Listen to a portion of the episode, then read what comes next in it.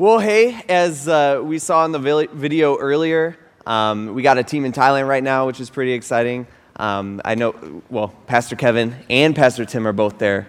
And uh, I talked with my dad yesterday. He said they're having a great time. They went to an elephant show, and um, they yesterday they got to go swimming with the kids. And tomorrow they're planning on taking the kids to the water park.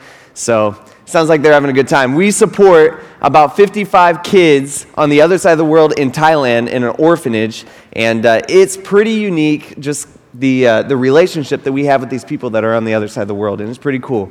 And so uh, we get to, you know, we have that relationship and we get to visit them every year and a half or so. So I've gotten to go before, had a blast, and I'm sure we'll hear more about next, more next week about uh, how that trip is going. Uh, we're in our series called Making Sense of God, and really the series is, is directed towards people who may be skeptical of Christianity and uh, that may have questions about the whole Christian faith. And uh, in, in reality, I mean, think about it, we all have questions.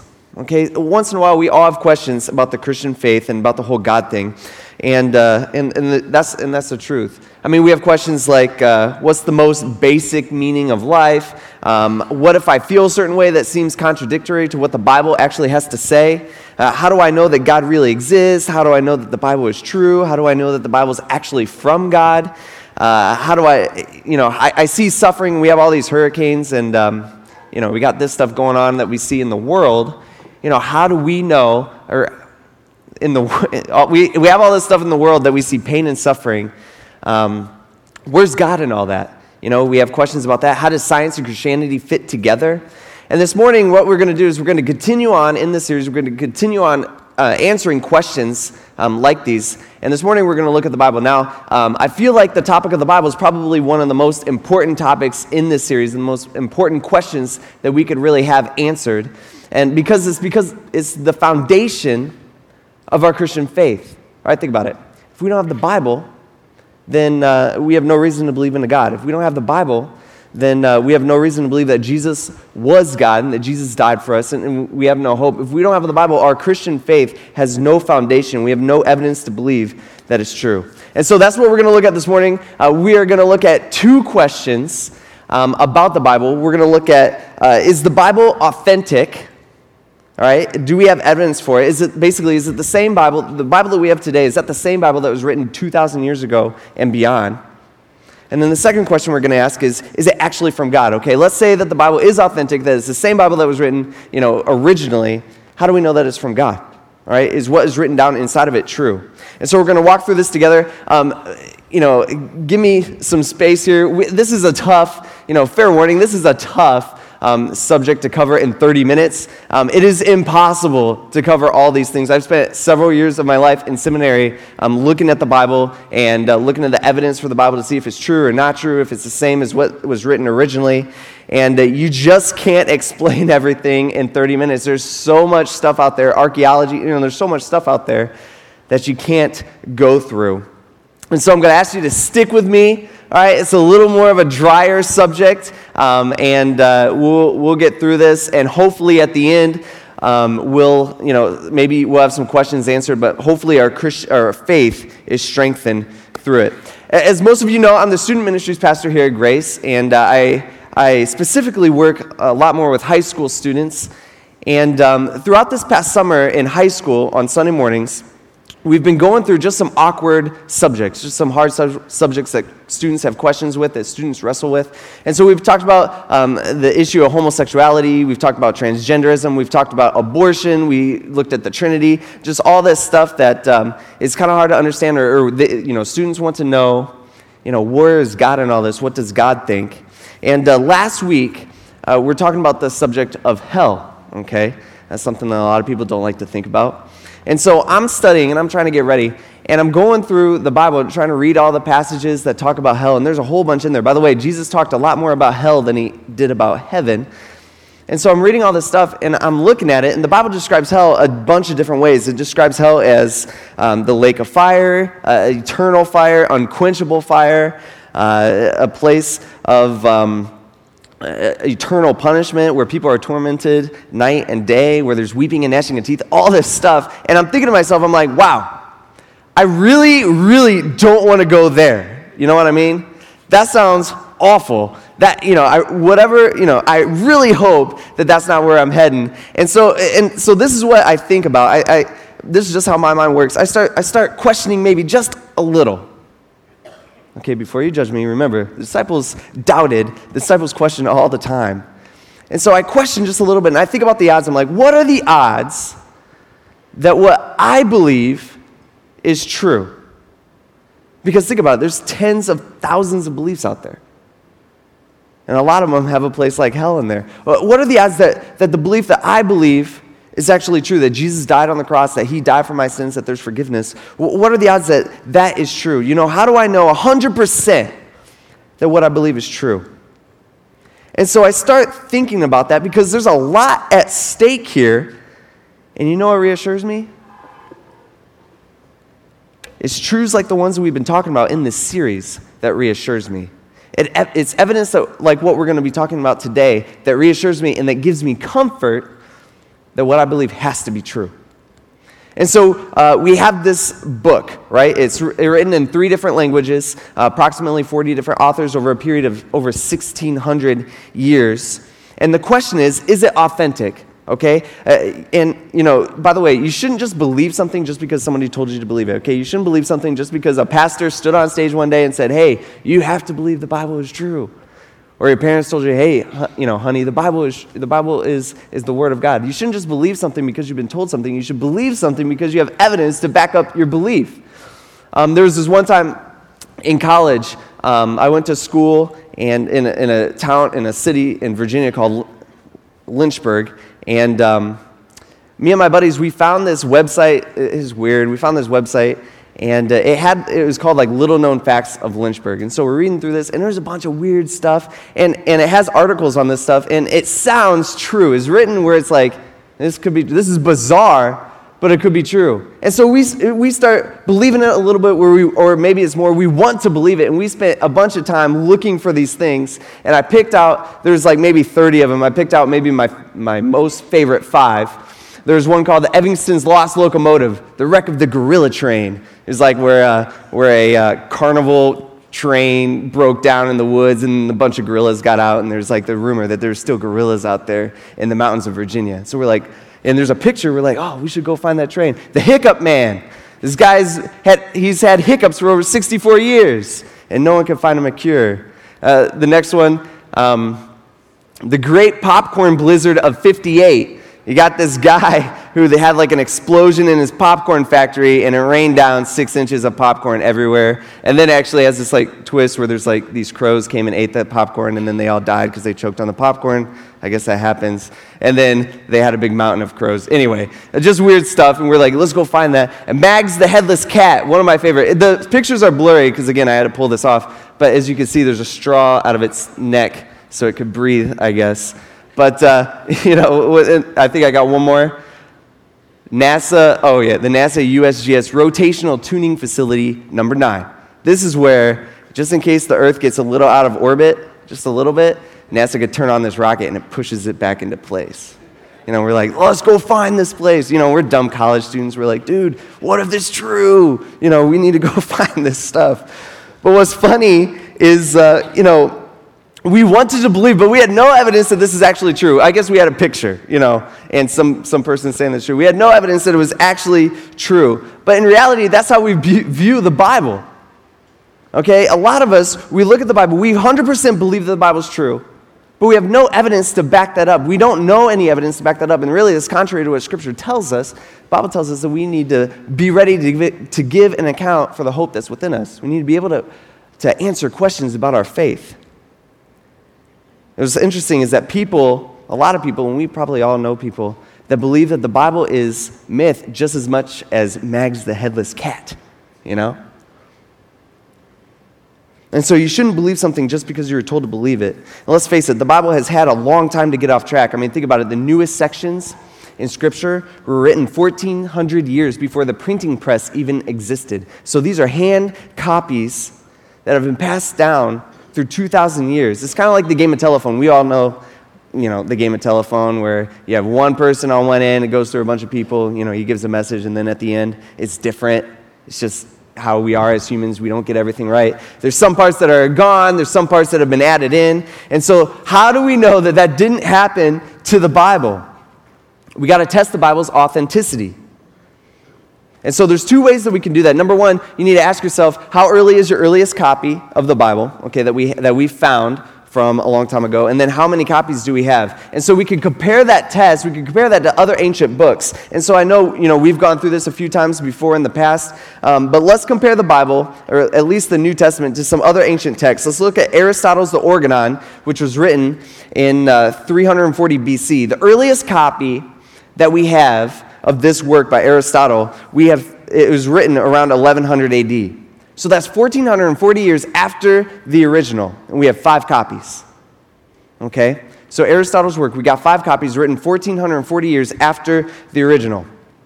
Julius Caesar's The History of the Gallic Wars, written in 50 BC. We have, 1, or we have nine copies that were written 1,050 years after the original. Okay, so that's, that's better. You have almost twice as many copies, and it's closer to the original um, by like 300 years. We got Homer's The Iliad. We've all heard of that, right? The Iliad. Yeah, some of us, some of us know. Okay, all right. Uh, written in 800 BC. We have 650 copies, so way better. Written 1,050 years after the original. Written about 1,000 years after the original. So the authenticity rating of, uh, of Homer's The Iliad actually trumps Aristotle and Julius Caesar's by more than 70 times because we have way more copies and it's closer to the original. Does this, all, does this make sense? Yeah? Okay. All right. So no one doubts, by the way, no one doubts the authenticity of these, of these writings. Okay? Nobody doubts it. Right? Everybody believes that what's in these writings are true and that they're probably the original. Nobody doubts any, no one doubts any of that, and everybody believes those. Now, how does the New Testament compare? The New Testament was written, all 27 books were written by the, by the year AD 90. 900 years after the original, which, by the way, is a good century before Homer's, the Iliad, we have copies for. So, 900 years after the original, Homer had 650 copies. We have 5,000 copies that we have found of the New Testament 5,000. Way, way more, way more authentic than what we have of Homer's The Iliad. But that's not all. 300 years after the original, we have two complete, um, two complete manuscripts of the New Testament. 300 years. Remember, Homer's was, a thousand, was over a thousand years past the original. Uh, 200 years after the original, we have uh, the full book of Luke, John, 1 Peter, 2 Peter, and Jude. 200 years after the original. Now, the earliest fragment is a piece of John 18. Actually, that's a, a little bit debatable. In the, they, you know, in the 50s, they found the Dead Sea Scrolls, and so there's some, some fragments in there that some people claim are remains of, of parts of the book of Mark. Um, but those are debatable because it's hard to tell, and you know people debate about that. So, but the earliest copy that we know that we have for sure is uh, a piece of John 18 that was written less than hundred years after the originals were written. And by the way, this piece is identical to the translation that you have today.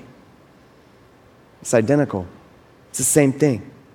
See, the New Testament is so much more authentic than Homer's The Iliad, Julius Caesar's The History of the Gallic Wars, and Aristotle's The Orgon. Org, or, not Oregon, or, Organon. Okay, Organon. And so logical and common sense says that it doesn't even compare. All right, the, the New Testament is so much more, the authentic, authenticity rating on the New Testament is so much more than any other ancient work that we have. And what's funny is that we're still finding them, finding fragments and pieces all over. Like I said, the Dead Sea Scrolls found in the 50s. Some of those were written 200 BC. We have found every book of the Old Testament, except for the book of Esther for some reason. Every book of the Old Testament was found in the, in the stash of the Dead Sea Scrolls. Uh, and it's not just one, it's not just like, hey, we found a book of Isaiah, we found a book of Psalms. No, they found 19 books of Isaiah, 19 copies of it. They found, they found 30 copies of the book of Psalms. So you're thinking, okay, so they made a bunch of copies of the, of the New Testament. Let's say it's authentic. Let's say it's the same as what was written before. How do we know this is historically accurate? I mean, how, how can we prove that? How do we know it's historically accurate? I mean, fair enough, let's look at that. Let, let, uh, I'll give an illustration, I guess. Um, let's say last December, I, uh, I went to the theater in Fremont and I watched Star Wars, okay? And I walked out of the theater and um, I witnessed a crime happen, okay? So I get called to the witness stand, and uh, so a lawyer just says, Hey, so Mr. Pinkerton, what happened? Can you tell us what happened tonight? And I'd say, Okay, well, um, I went to the 9:30 showing of Star Wars, and um, I, I, bought some Whoppers because I have to have Whoppers when I watch a movie. And then I, after the movie, I uh, walked out and I, and I witnessed this crime happen. Okay? Any lawyer is going to look at the facts that I gave and find out if they're true or not. What would happen if the lawyer found out that there was no 9:30 showing of Star Wars that night? Well, I'd be discredited. Right? My testimony would be thrown out. It wouldn't count for anything. Stuff that doesn't even have anything to do about the crime. What if the lawyer found out that the movie theater in Fremont, they don't even sell Whoppers, which would be a crime. All right? What if they found that out? Well, my testimony would be discredited. It would be thrown out. All right? It's really the same thing with the Bible because when these guys are writing the New Testament, these guys are writing as witnesses. Right? And if their details are not true, it wouldn't take much for anyone of that time period to discredit them and their entire story. No one would believe it. Luke, for example, Luke's writings, he writes the book of Luke, he writes the book of Acts. He refers to a total of 32 countries, 54 cities, nine different islands. The guy is super detailed about his writings. He's super detailed, he's super historically accurate. You also got to take into account um, that history tells us that almost all the New Testament writers died for what they believed. They died for it. They believed this so much that they found it worthy of dying for. And they went to the grave saying, No, no, no, no, no. These things actually happened. They're true. What we wrote is true. You have to believe it. It's historically accurate. All right, let's say this. Let's say the Bible is authentic. It's the same thing that we have today is what was written 2,000 years ago. Let's say it's historically accurate. The next question is how do we know it's from God? I mean, think about it. None of us would argue that um, we know that men wrote these books physically. None of us would debate that. How do we know that that was from God? Just because someone thinks it's from God, that doesn't mean it is from God. Doesn't make it true. It's funny, in the Old Testament, God actually gives the Israelites a way to decipher between a true prophet and a false prophet. And I feel like we can apply this to the Bible. In Deuteronomy chapter 18, verse 21, it says, You may say in your heart, How will we know the word which the Lord has not spoken? When a prophet speaks in the name of the Lord, if the thing does not come about or come true, that is the thing which the Lord has not spoken. The prophet has spoken it presumptuously, and you shall not be afraid of him. God is saying this. He's saying, hey, look, I'm going to send some prophets, and you need to do what they say. And, and the natural question is, well, how do we know if the prophet is from you or the prophet is a fake? How are we supposed to know that? And God says, you need to look at what they say. If what they predict or if what they say comes true, then they're from me. If it doesn't come true, then it's not from me. It's a simple, um, it's really a simple fix to the problem. It's a logical line of reasoning and it makes sense. And I feel like we can apply this to the Bible. Now, we don't have time, we don't have even closer amount of time to go through all the prophecies of the Bible and look at, especially the Old Testament, and, and uh, look at what the Old Testament has to say that's going to happen in the future. Um, it, I mean, if you look at the Old Testament as a whole, it's written um, 39 books. It was written over 1100 year period. Um, the last book, by the way, was written 400 years before Jesus was even born. Um, it's written by many different authors living in different generations who didn't know, some of them didn't know what past authors wrote, and um, some of them, you know, obviously they didn't know what the writers in the future were going to write or going to predict. And you know what these guys did? They made predictions about the Messiah. Actually, they made a bunch of predictions, um, but let's focus on the ones about the Messiah. Things like he'd ride in Jerusalem on a donkey, he'd be betrayed by a friend, he'd be born in a tiny town called Bethlehem, he'd be called out of Egypt, he'd be sold for 30 pieces of silver, he'd be put to death. These were all predict- predictions that were made hundreds and hundreds of years before Jesus was even born. And there's a total of around 300 of these prophecies that were made. And Jesus, we find out in the New Testament, Jesus, he fulfilled all 300. And the probability of that happening is close to impossible. It's basically impossible. There's this guy named Peter Stoner. Um, he was an expert in probability. He's dead now. Uh, he was a professor. And so he uh, brought together around 600 of his college students, and, and uh, he was working on the probability. He said, Hey, so what is the probability that Jesus would have fulfilled eight out of 300 of these prophecies? Just eight. And so he picked out eight, and we got the eight here. Um, he says, so, so he picked out these eight prophecies. He said, so, you know, what's the probability that Jesus fulfilled all four, all eight of these? And he says, so Christ is to be born in Bethlehem. By the way, that was written 400 years before Jesus was born, and obviously a baby has no choice on where they're born. Okay, Bethlehem's a tiny city, tiny town. Uh, Christ is to be preceded by a messenger. Christ is to enter Jerusalem on a donkey. Christ is to be betrayed by a friend. Next. Uh, Christ is to be sold for 30 pieces of silver. The money for which the Christ is sold is to be thrown to the potter in God's house. Christ is to be silent before his accusers. Christ is to be the, executed by crucifixion, kind of like a thief. And so he took these eight prophecies and he said, What are the chances that one man could fulfill all eight of these? And he came up with this number. I don't even know how to say this number, but it's one in 10 to the 17th power. So one out of something un, you know, trillion, you know, whatever it is. Um, one in this number is, are the odds of that actually taking place. All right? To illustrate that, that's about the same odds as the Browns winning the Super Bowl this year. All right?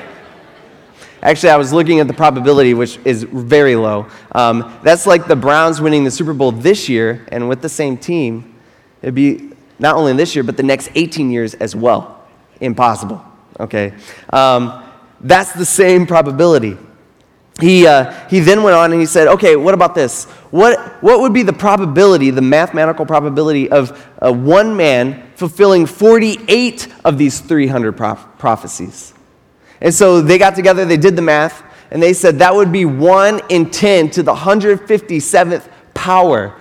This number, which I have there. So 1 with 157 zeros after it. It's unreal. All right, it's, it's, it's crazy.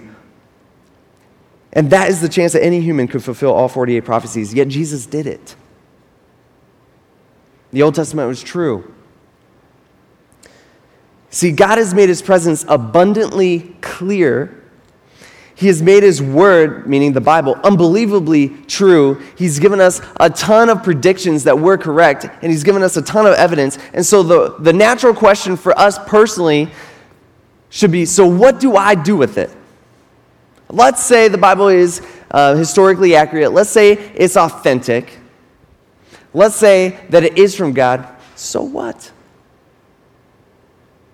One of the most famous verses in the Bible, 2 Timothy 3 14 says, You, however, this is Paul talking to Timothy, he says, You, however, continue in the things you have learned and become convinced of. By the way, by evidence become convinced of, knowing from whom you have learned them. And that from childhood you have known the sacred writings, which are able to give you the wisdom that leads to salvation through faith, which is in Christ Jesus. Next. One of the most famous verses all scripture is inspired by God and profitable for teaching, for reproof, for correction, and training in righteousness, so that the man of God may be adequate, equipped for every good work. See, that's the best part. Knowing that God inspired the scriptures. Knowing that the, the Bible wasn't man's idea, it was completely God's idea. The Greek word there, it actually means, and probably most of us have heard this, it actually means breathed out. God literally breathed out these words. And because of that, Paul's saying, hey, it's useful for us. It's useful. It's useful for teaching. It's useful for reproof, which is basically showing us our fa- failures, our mistakes, um, exposing our errors. It's useful for correction, restoring one's belief with the truth. And it's useful for training. But the only way you can benefit from the Bible is by reading it, taking it in.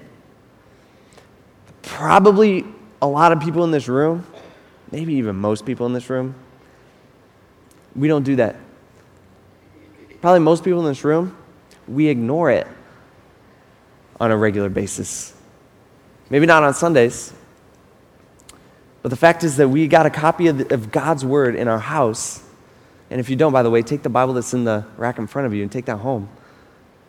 But uh, we have this copy, and we, we just don't think about it.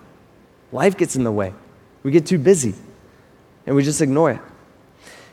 How many of you guys have ever tried to put something together without directions? Yeah, all the time. Hate reading directions. Um, last, uh, last Wednesday, we had our big back to school bash for Fuse Student Ministries, and uh, it, it, went well. But one thing that we did is, uh, last, well, a few months ago, we bought some ice cream machines, and uh, we want to, our, our theory is, you know, our goal is, hey, we want to give out some, we want to give out free ice cream because it's cheap, by the way, and, uh, you know, give out ice cream to the kids, and so the kids can bring their friends, and, you know, that type of thing. And so we bought these ice cream machines. Now, none of us have any experience with ice cream machines. We don't know what we're doing, okay? We're just like, eh, I'm trying to figure it out. You know, people can make it. High school girls can do it. At Dairy Queen, we could probably do it, you know? Um, but uh, so we get these, these ice cream machines. The guy who I bought them from, I, he showed me how to put everything together, and I, because I'm a smart guy, I recorded it on my phone, watched him do it. And so, um, so I have that on my phone. I have the directions. But of course, me and Luke, we go over there last week and, and we're trying to put these things together, and they come with pumps, and that's what we're trying to do. We're trying to put this pump together. And of course, we're not going to watch the video. You know, we're not going to we're not going to look at the directions because that takes too long. You can see the parts. We're men. You know, we could do this. So we start getting all these parts, and there's like 20, you know, there's a whole bunch. We start getting all these parts, we start fitting them together. It looks like, it looks right. And we put it into the pump, and uh, everything eventually fits after we jammed on it a few times and you know yeah. But uh, so everything fits. And uh, so we're, th- we're feeling pretty good about ourselves. And then we turn the thing on. And there, it like works a little bit. And uh, there's like water squirting out one end. And there's you know because we were pumping water through first just to see if it works. There's like water squirting out. It's making an awful noise. I'm like and, and so what do we do? Because we're men we go the pumps don't work. They're broke it's the pump's fault, right? Not our fault because we put it together right. Like, oh man, this guy sold us bad pumps. And, uh, and, and so we left. And then later, later, like the next day, I came back and I'm like, ah, I should probably try, give it another try. And so I, I watched the video. And it's funny, as I'm, look, I'm watching this guy's video, and he's like, hey, and I'm taking apart this pump. And he's like, hey, if you don't have this little rubber sleeve, the thing will not work. Or if you don't have this little O ring, the thing will not work. You have to remember this. And I'm looking, I'm like, yeah, I didn't have those. You know, I'm missing a bunch of parts. I don't even know it. I was missing a whole bunch of stuff on these pumps. No wonder they didn't work. It's funny is that we expect to put together our lives and we don't read the directions of how to do it. And then we don't understand when it doesn't work.